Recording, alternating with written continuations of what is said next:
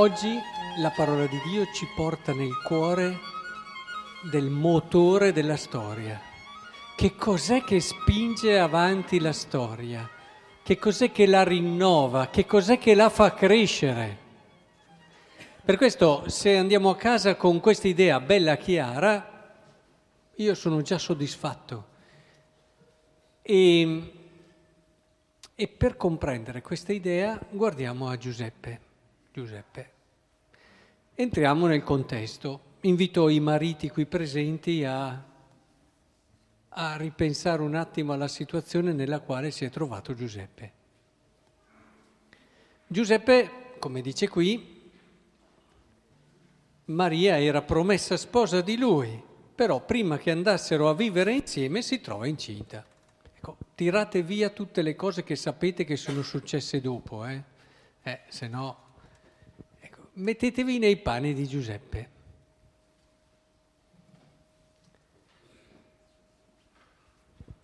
Vi lascio un po' di tempo per entrarci bene. Eh? Allora, in questa prospettiva, ecco che Giuseppe aveva tante opzioni. Aveva l'opzione della giustizia, perché qui si dice era un uomo giusto. Attenzione, eh? Giuseppe, avete ascoltato, poiché era uomo giusto, quindi c'era l'opzione giustizia come la intendiamo tra gli uomini, no? Beh, dunque, Maria, hai sbagliato e adesso paghi. Niente di più diretto, pulito, nessuno ha da dire niente. Chi sbaglia paga. E in un certo senso molti pensano che questo sia il modo per gestire il mondo, questo sia il modo per far sì che il mondo possa girare bene. Se poi dopo ci mettiamo anche quel sottile rancore perché si è stati traditi, oh, mi hai tradito in quello che io credevo di più alto, io mi sono fidato di te.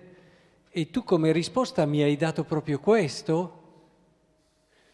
Se ci si mette quella rabbia dentro, quella chiusura del tuo futuro e della tua prospettiva, perché con Maria avevi già immaginato e sognato il tuo futuro, avevi già pianificato, prospettato cose molto belle, se ci mettiamo anche questa sofferenza, Beh, insomma, ci sta che Giuseppe non solo sia arrabbiato, ma in un qualche modo gliela faccia pagare.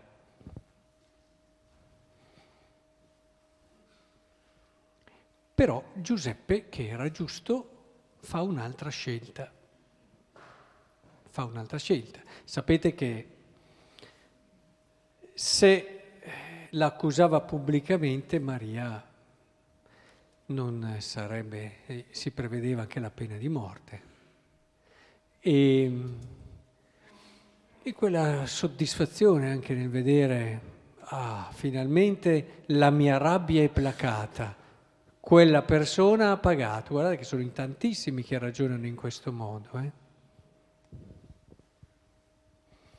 No, no, no, Giuseppe ha scelto diverso. Non ha neanche scelto però l'idea bonacciona di chi dice sì Maria dai, vabbè capita a tutti di sbagliare, dai su, andiamo.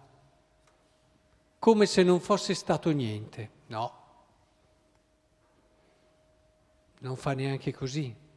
Questo qui vuol dire livellare tutto, vuol dire non aver neanche capito, non aver neanche forse sofferto fino in fondo quello che Maria ha fatto nei tuoi confronti. Forse allora quello che ci avevi con lei non era poi una relazione così vera, così profonda, così reale.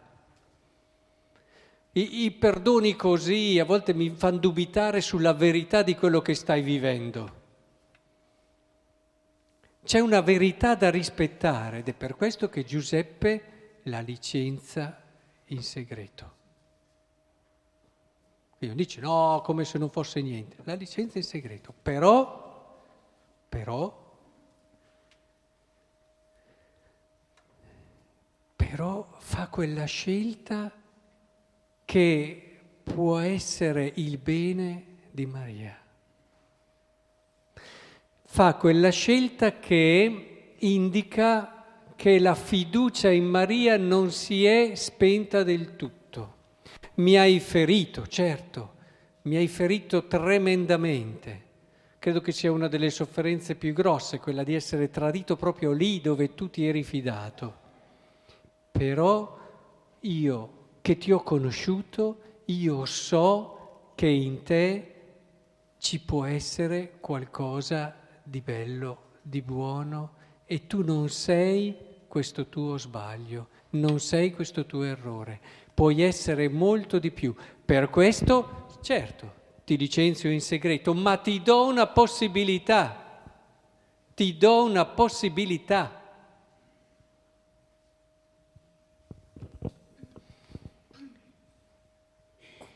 Questa è la giustizia secondo Dio. Magari non è proprio uguale a quella secondo gli uomini, ma Giuseppe che era giusto ha pensato cosa poteva essere la cosa migliore per quella persona lì. Essere giusti vuol dire mantenere anche quella libertà di testa, di cuore, di spirito, anche nei momenti di sofferenza per non perdere di vista l'atteggiamento di chi cerca il bene della persona che ha davanti. Gesù lo dice dicendo se amate quelli che vi amano che merito ne avete. Non è per niente semplice, ma questo è l'unico atteggiamento che costruisce la storia. La storia non procede a colpi di giustizia e a colpi di mannaia. La storia non procede alzando muri. La storia non procede con tutti quei bei discorsi che alla fine eh, ti portano sulla sedia elettrica o altri tanti discorsi che ti portano di qua o di là, anche senza arrivare a queste cose estreme. Quante volte noi chiudiamo il futuro a chi ci ha ferito, a chi ha sbagliato, anche magari non verso di noi, ma ha sbagliato, quindi quello non c'è più niente da fare, chiuso, basta. Ma questo non vale solo per le carceri, eh? vale per la vita quotidiana l'atteggiamento della giustizia che costruisce la storia è l'atteggiamento di chi non banalizza, di chi trova le conseguenze, perché ci sono conseguenze per i gesti fatti, ma allo stesso tempo non chiude la porta alla fiducia e alla possibilità di bene per quella persona lì.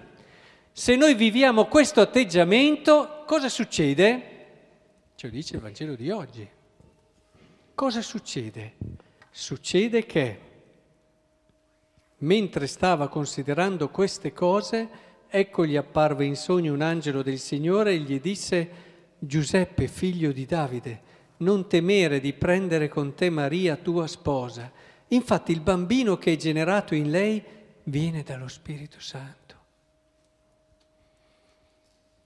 È una novità un po' grossa questa nella storia, mai successo prima, ma è così questo tipo di giustizia apre la storia alla novità di Dio, dà la possibilità alla novità di Dio di entrare nella storia. È come se noi con questo gesto aprissimo la porta, entra novità di Dio, che ricrea, riviviamo la creazione in un modo dinamico, nuovo. E allora ci sorprende anche l'imprevisto, a me è successo personalmente tante volte, ma credo anche a voi, nella misura in cui voi vivete questo tipo di giustizia che pensa alla cosa buona per l'altro, ecco che l'altro vi sorprende. Arriva ciò che è inatteso, ciò che prima non è stato mai. Ma come? Hai sempre sbagliato, sei sempre ritornato sugli stessi errori ormai, eppure no, c'era qualcosa di diverso in te. Bisognava che ci fosse qualcuno che ci credesse, qualcuno che dimostrasse questa fiducia. Forse non l'avevi mai avuto prima. Ed è proprio per quello allora che entra nella storia questa possibilità nuova.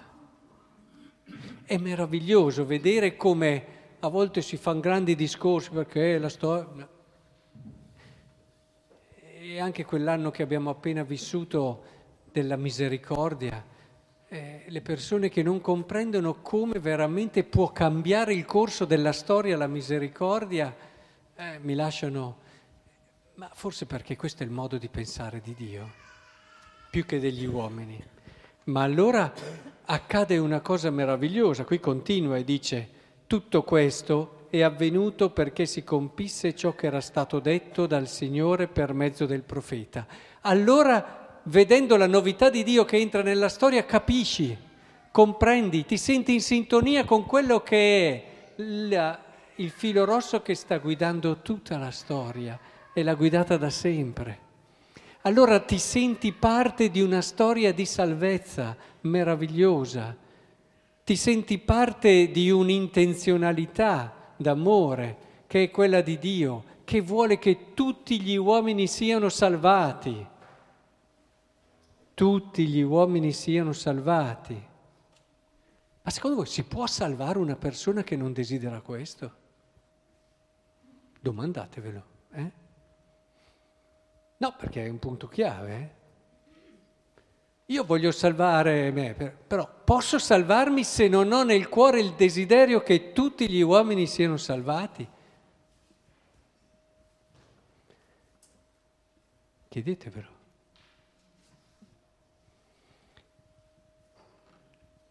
È importante allora che ci infiliamo in questo, infiliamo, che ci mettiamo in questo percorso, in questo percorso bello che dall'inizio dei tempi, quando Dio ha concepito la storia della salvezza, arriva fino a noi.